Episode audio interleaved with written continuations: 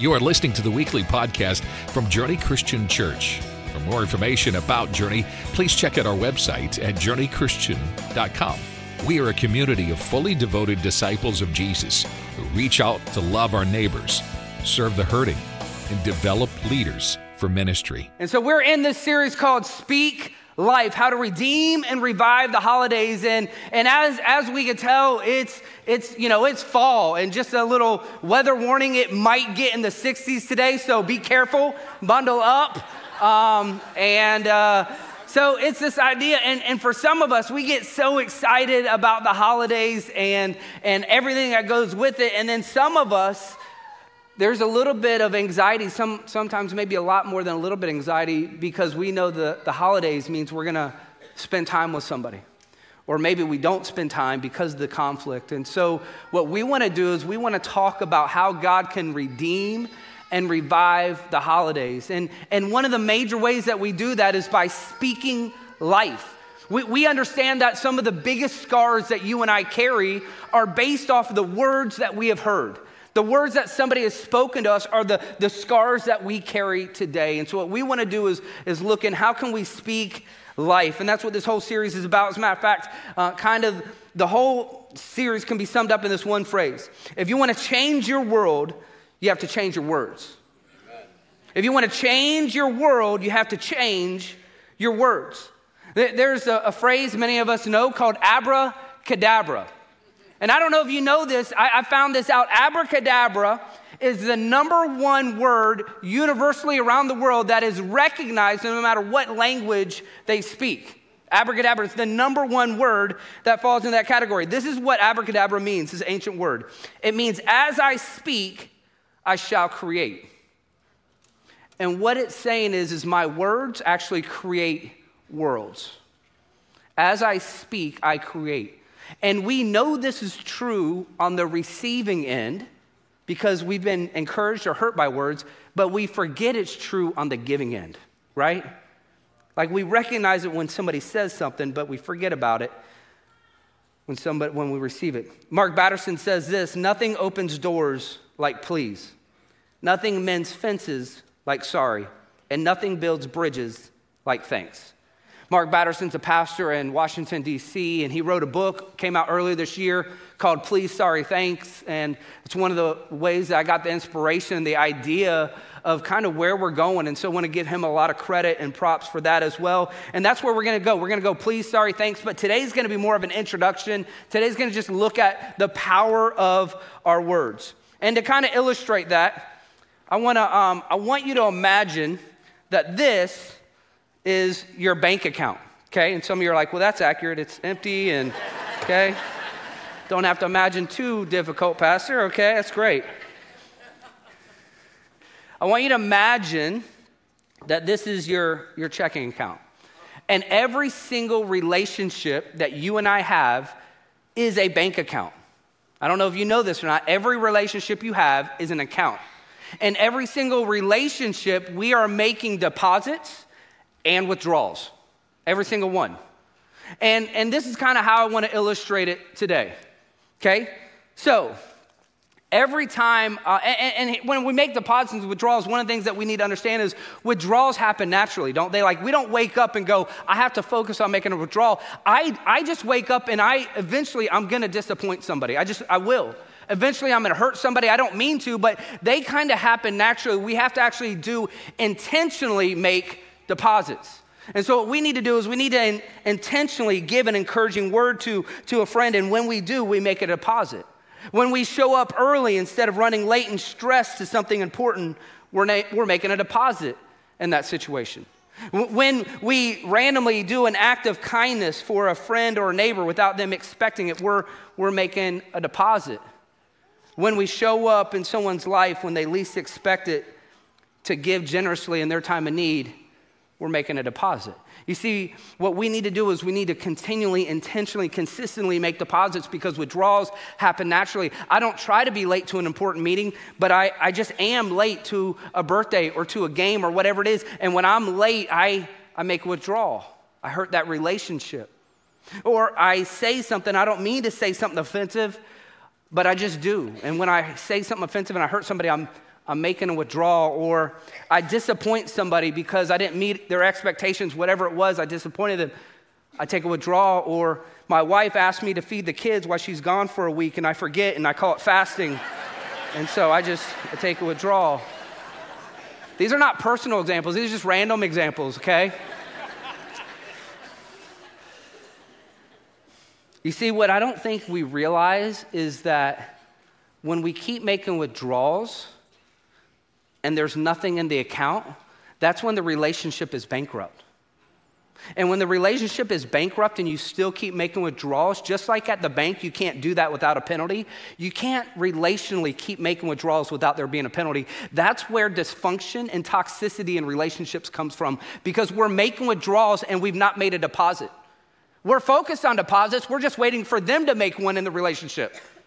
Well, if they would just do this, well, listen, we have the God of the universe, maybe we can make the first step. Okay? We don't need to wait for the other person. Let us make the deposit. Just keep depositing no matter how many withdrawals they make. I'm not going to stop depositing because I care about this relationship so much. And can I just tell you, married couples, we cannot rely on the deposits from 10 years ago to, to, to maintain us today. Every day in our marriages, we got to make deposits. So I heard someone once say, Hey, I love you, and I'll let you know when that changes. That doesn't work. Like, that's not how this works, right?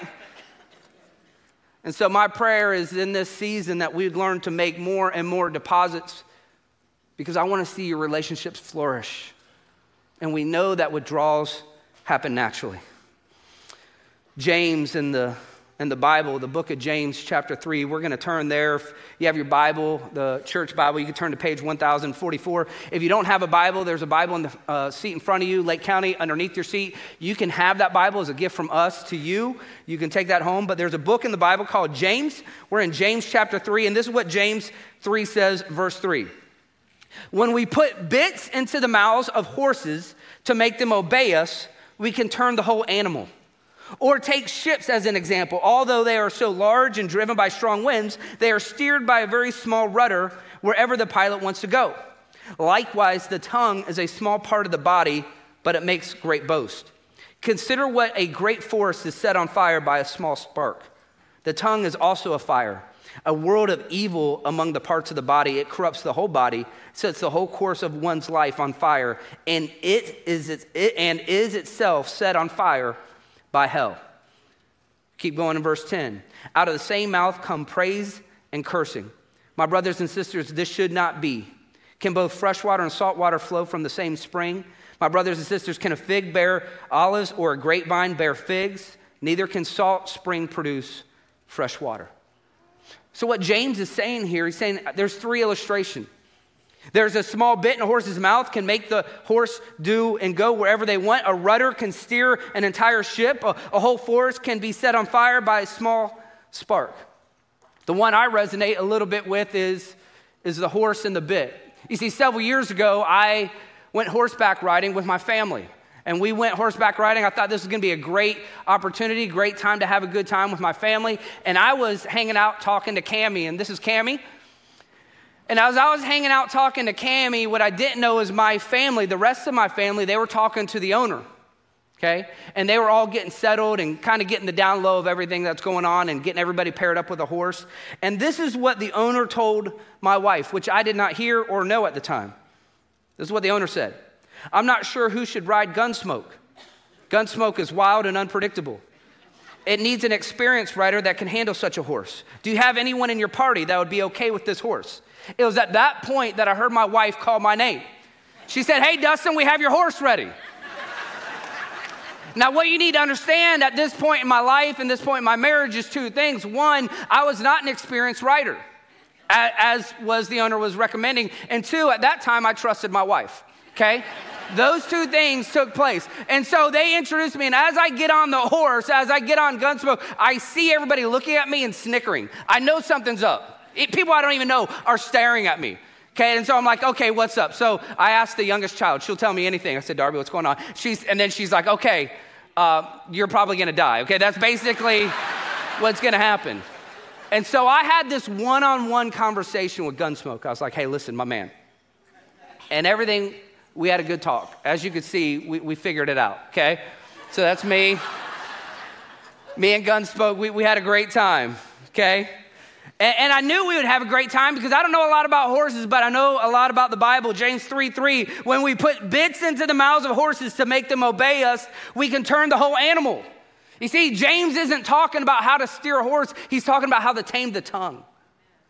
And that's what he's trying to get at, and that's what we want to talk a little bit about today. So, I really want to walk through three different things about the tongue today. One, I want to talk about the dangers of the tongue. Two, the power of the tongue. And then three, how to use the tongue for good. So, the dangers of the tongue.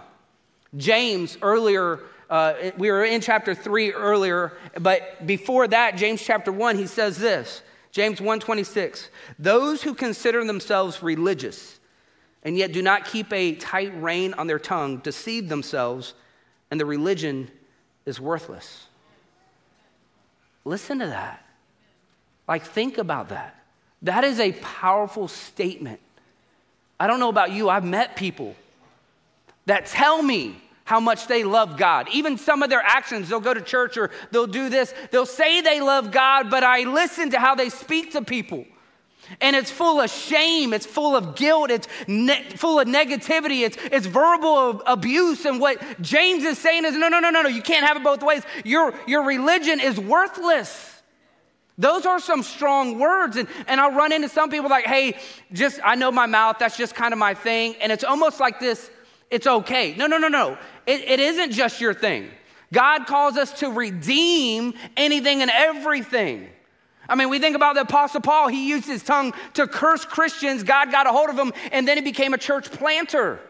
We are called to redeem and revive everything in us, to not just speak death, but to speak life. That's what we're called to do.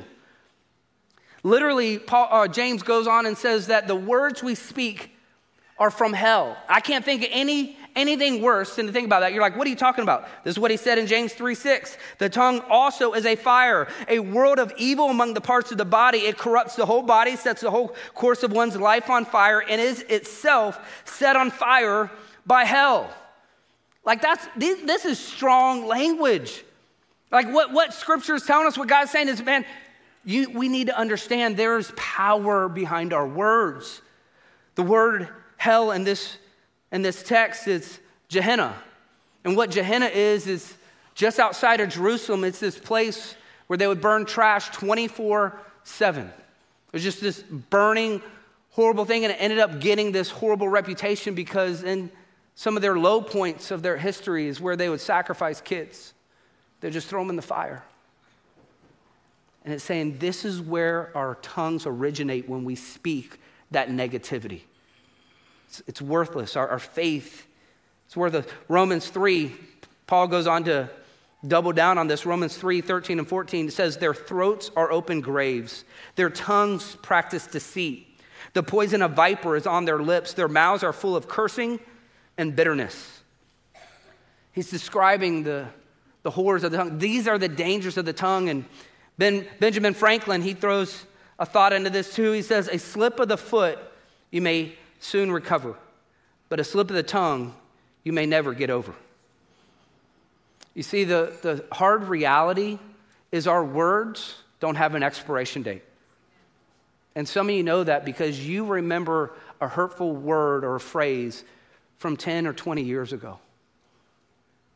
The good news is our words don't have an expiration date. So if we can learn to actually speak positively, we'll never forget them. Some of you have been inspired and remember positive words from 10, 20 years ago. That is, that is the power of the tongue. I think this is why James in 119 says this everyone should be quick to listen, slow to speak, and slow to become angry. That's the danger of the tongue. I want to go to the next part the power of the tongue. Now, if I were to tell you, hey, you're powerful, Many of you are like, nah, I'm not, I'm not, I'm not powerful. And, and this is what I want you to know. You, you seriously, you're powerful. Turn to your neighbor and say, I'm powerful. Yeah. Can I just tell you, Lake County, I don't know how it went down there.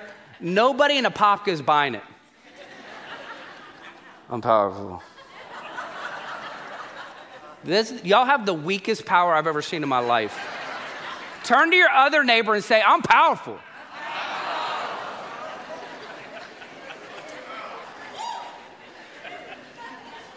Hey, let me tell you, can I tell you something? I, I think I know a secret why we don't want to say we're powerful. It's the same reason we don't want to admit we're rich. Can I tell you why? Seriously? We don't want to we don't want to tell ourselves we're powerful or rich because both of them come with responsibility. If you think you're powerful, now you have a responsibility to manage the power God's given you. And we, we would rather say, I'm not powerful, I don't have money, whatever it is, to avoid the responsibility that God has entrusted to you. But listen to me, I promise you, more than anything, you are powerful beyond your imagination. One, the God of the universe, if you are a Christian, the God of the universe lives inside you. Amen. The most powerful being our planet has ever seen is in you. Don't be whispering, I'm powerful. Don't be whispering that. The second thing is to, to prove that you're powerful, you could right now go to somebody or call somebody and say something that would destroy them. Just whatever it is, you could say something that would crush somebody. Why? Because you have power. You could also pick up the phone and go visit somebody and you could literally inspire them to change their life. Why? Because you have power. What we need to do is stop stiff arming this idea that we don't have power and say, God, you have given me power. How may I now influence it for good? What we can't say is, oh, I'm not powerful. Some of you, you're powerful in the workplace. God has given you employees, God has given you influence. Stop saying you're not powerful. You're very powerful. That's not bad to be powerful. It's bad to use your power for your own gain, but God has given some of you power as a way to build the kingdom, as to build others up. So we can't say we're not powerful. You are powerful. But just like in every other area, we're called to steward what God has given us. And what we want to do is instead of just saying we're not powerful, we want to say, God, help me to steward the power you've given me today. Proverbs 18 21. Okay, I want, I'm going to need your help online, Lake County, Apopka. Okay, when I, when I point, I want you to fill in the blank. The tongue has the what? Power. That was good. The tongue has the power of life and death. Just quick survey. How many of y'all have a tongue? Just raise your hand everywhere. Anybody? Okay. So if we could just do this math equation, you have a tongue, the tongue has power. Okay, you can never, ever, ever again say you don't have power. The tongue has the power of life and death. Man, you are powerful. I wish you knew how powerful you were. Jewish sage Aquila, the translator, he described this verse, this proverb, as this. He said it's kind of like a tool. And on one side of the tool, there's a knife, and on the other side of the tool, there's a spoon. You see, on one side, it represents death, and on another side, it represents life. And that's what God's saying. You and I, we have the power of life and death. The question is, how are you going to use that power? There are three ways that we can use our words. You're, you're going to recognize the first two, and you may not know the third one. The first one is we could use our words to speak positively. Okay, we can speak positive into other people's life. The other one is to speak negatively. And you're like, What's the third one? The other one is to speak neutrally, to not say anything good or bad. And some of us, we've been living neutral and we think that's godly. Listen, it's not godly to be neutral. God did not call us to be neutral, He called us to speak life. He called us to use the words and the power that He has given us to speak hope and joy and life into the lives of those around us. It's not okay that we just don't say anything negative. Well, I haven't said anything negative this week. I'm good. No, no, no. Who have you encouraged this week? Who have you given a, a positive word? Who have you affirmed this week? We all grew up in, uh, we were taught from a really young age. And if you, if you know it, I want you to, to finish the sentence. If you don't have anything nice to say, don't say it Don't say it at all. Like, like that, we all get that, right? Now listen, here's the deal. We learned that from a young age. That was a kid version like it's really good. We should never abandon it. But I think as we grow up, I think we should have a more grown up phrase. I don't think we should still be living on that. If we don't have anything nice to say, just be neutral. No, that's not what we do. I think here's the more the grown up version. If you don't have anything nice to say, then change your heart, change your mind, change your attitude, and find something good to say about the person or about the situation. So many times we're like, well, I don't have anything nice to say. I'm going to be neutral. No, no, God didn't call the believers to be neutral. He called us to see the good and evil. He called us to see the good in every bad situation and pull it out and to speak life, to speak hope, and to speak joy into the people and to the situations. That's what we do. We're not neutral. A bright light in a dark world is not neutral. God didn't call us to not be dark, He said, be the light. We're called to be the light. We are called to speak life. I want to give us three practical ways. These are very, very practical ways on how to speak life to those around you. Okay, number one, be a gold digger. Okay? Ladies are like, Pastor Dunn said it. Listen, I'm just, I'm just, I'm just trying to follow my pastor, you know? Listen, don't tweet that. You need to hear the whole thing, okay? Let me keep going. You need to be a gold digger. Here's the thing everybody sees the dirt in other people, everybody sees the problem in everybody else. What Christians are called to do is to see the God given gold that is in everybody else. You see, this is what I know about every single person. Every person you and I have conflict with, this, two things I know about them. One, God made them in his image. And two, God loves them so much that he sent his son Jesus to die on a cross for them. The people that we have conflict, God loves. He created them on purpose and for a purpose. And here's the thing most of us have no clue. We forget. We have amnesia to our own goodness. And so what I'm saying is, is our job is to go in and see how God has wired them and to pull it out of them and then show them. Hey, I don't know if you know this, but you're really, really good at hospitality. You make everybody around you just feel comfortable and invited and like they're, they're your friends for 30 years. I don't know that about you. Like, I don't know if you know that about yourself. And so, our job is to be a gold digger, to pull that out of them and then show them and remind them. And the more and more we do that, somebody, kind of like y'all whispered earlier on Powerful, they start with, well, maybe I am hospitable. And then they hear it again. They're like, you know what? I think I am. And then the more they hear that, they step in, you know what? I am hospitable and I'm going to use my gifts for the kingdom of God. And we're no longer whispering the God given gold. They're stepping into it because the words we've said have set them on fire. Ephesians 4:29 says this, "Do not let any unwholesome talk come out of your mouths, but only what is helpful for building others up according to their needs, that it may benefit those who listen." I love that. Second practical thing I want to encourage you to do is this phrase, I see in you. I see in you. Simple phrase. I see in you and then dot dot dot. Just fill fill in the blanks.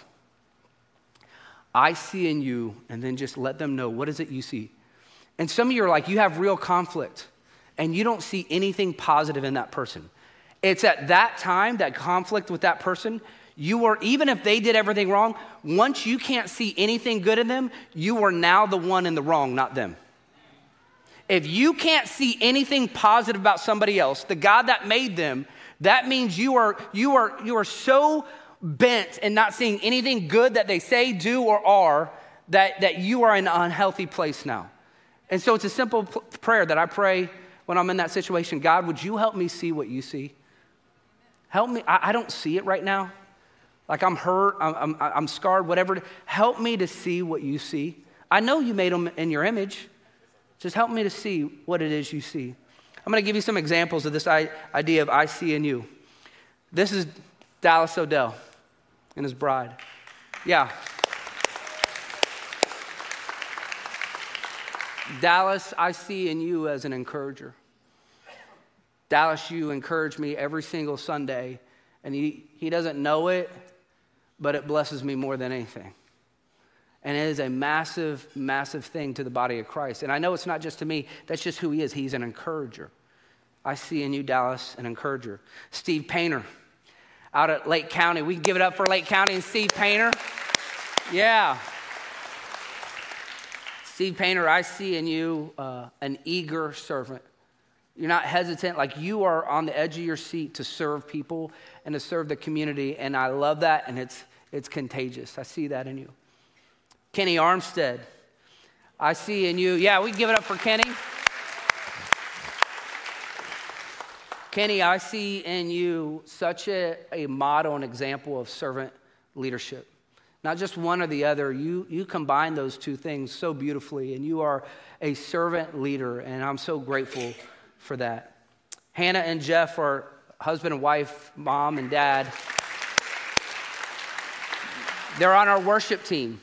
And I, I mean, I don't know how they do it. And I, I just Hannah and Jeff, I, I see in you two incredible parents, always full of joy, um, always consistent in how you love, how you serve, and uh, just an incredible, incredible example of what it means to point kids to Jesus. And so, so grateful. That's what I see in you. That's it. This idea of I see in you. Just tell them, what is it you see in them? We forget it. We wake up every day and we make withdrawals on ourselves, don't we?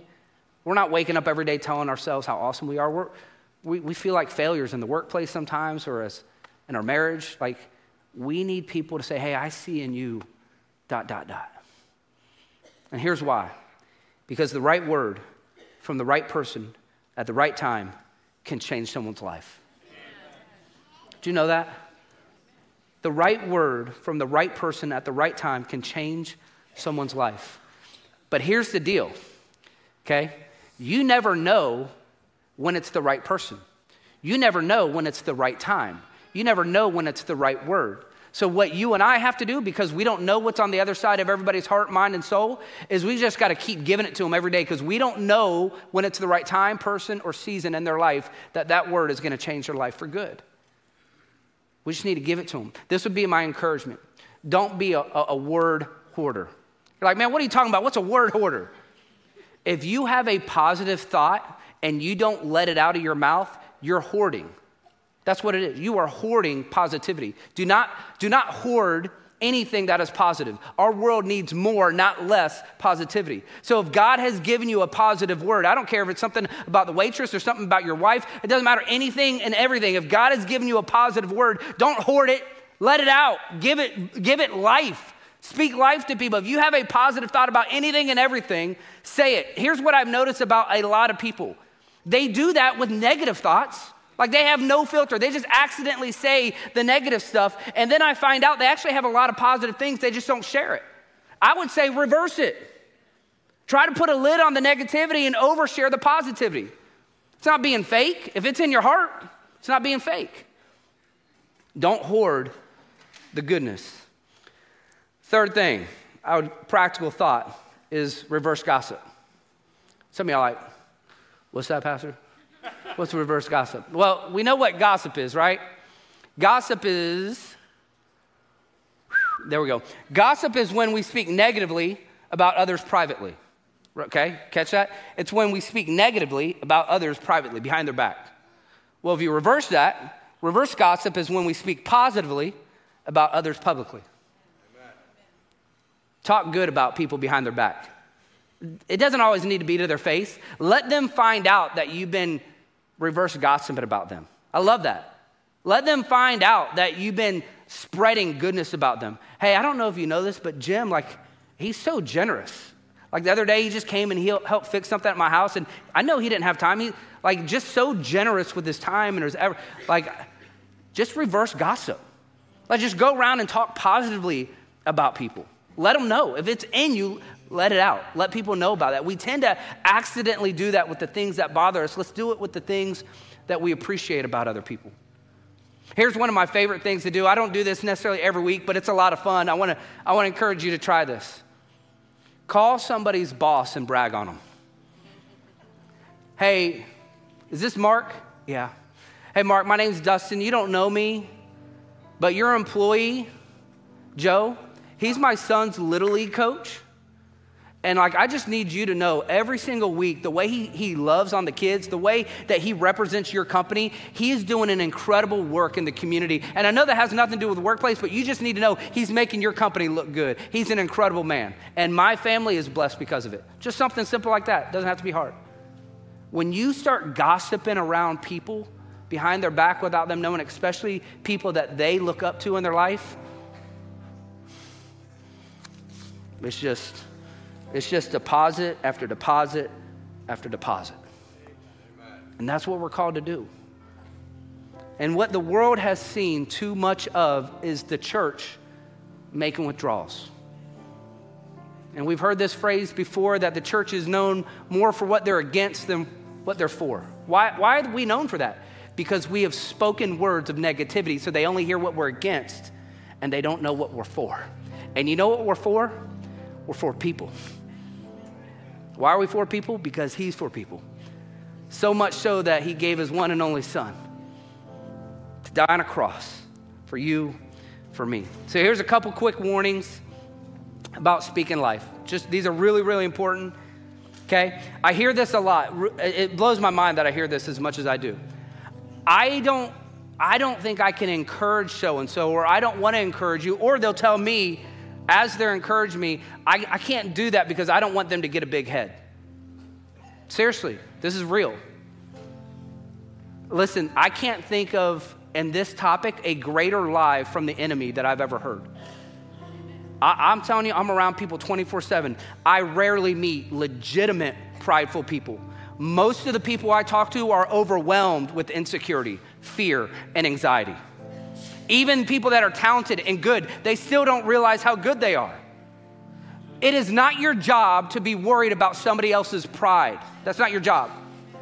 If God gives you a word, you give them the word, He'll convict them if they're prideful. Let God convict them. And here's what I'll tell you a little secret to make sure you're never going to run into this problem again. I don't actually think there's really prideful people because any prideful person I've ever met, they're actually insecure, but pride is the way they express their insecurity. Do you realize that? The way that some people express their insecurity is through pride, which means everybody's insecure. None of us are getting big heads. You cannot over encourage people enough. Stop with the lie, they're just gonna get a big head. I've never heard somebody say, Man, I'm just tired of all the encouragement. I can't take it anymore. My wife just won't stop saying all these good things about me.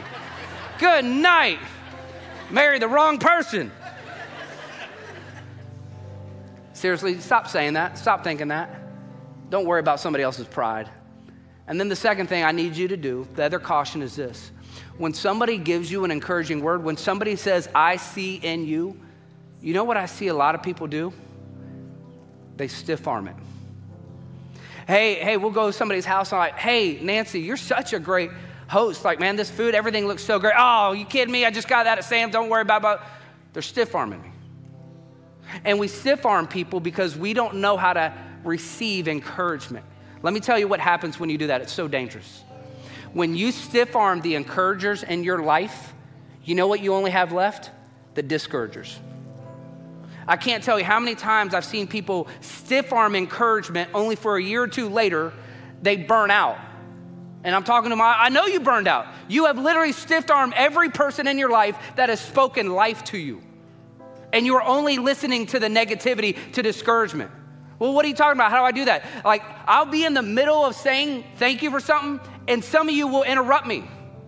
Hey, you're so good at, and then you start talking about the weather because you can't handle a compliment. And I'm telling you, your soul needs to hear somebody else tell you how good you are about things.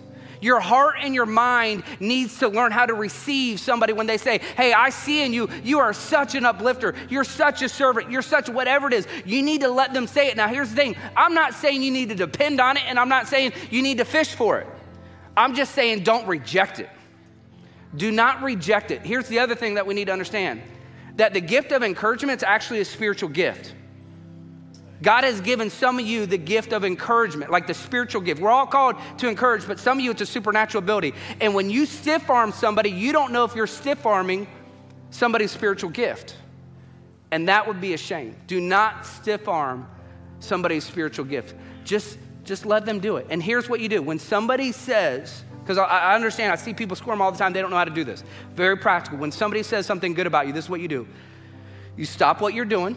Don't keep walking. Don't keep doing something in the kitchen. Stop what you're doing. You look them in the eye and you say, Thank you. Hey, thank you. That meant a, and then just be honest, that meant a lot to me. And let your heart, mind, and soul receive it for a minute. You don't have to have three paragraphs. You don't have to have like a, a story. You don't have to have a script. Just say thank you. I remember I heard a story about this young preacher. He, he preached, and this older lady came up to him after the service and said, Hey, that was a great message. And he, he didn't know how to accept a compliment. So he's like, We've seen people do It's all God. It's all God. All God.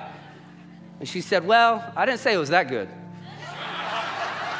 so we need to, we need to learn how to accept. Hey, church, when you and I speak life this holiday season, when we make deposits instead of just taking withdrawals, it will begin to change relationships. I think it will begin to change dining room tables. And my prayer is that it would redeem and revive the holidays this season. Let me pray for you. Heavenly Father, thank you. Thank you that you are a God that speaks life. There's, there's so much shame and guilt you can give us, but yet you speak words of life to us.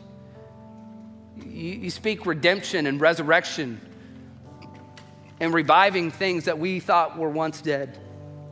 God, would you help us? We know naturally when we wake up, we can make withdrawals or we could be negative. What we need is we need your help supernaturally to wake up and make deposits. And then would you help us to make the habit of making deposits? And that God, you would help us to speak life, that we wouldn't be a word, a word hoarder, but give us the eyes to see when we can give an encouraging word, and then help us to receive when somebody does speak an encouraging word. What a gift, what a bright light the church is when we speak life. God, would you help us to speak life? We're grateful for you. We love you. It's in Jesus' name we pray. Amen. Thanks for listening to the weekly podcast from Journey Christian Church. If this message was a blessing to you, be sure to click the follow button and share it with your family and friends. For more information about Journey Christian Church, please go to journeychristian.com.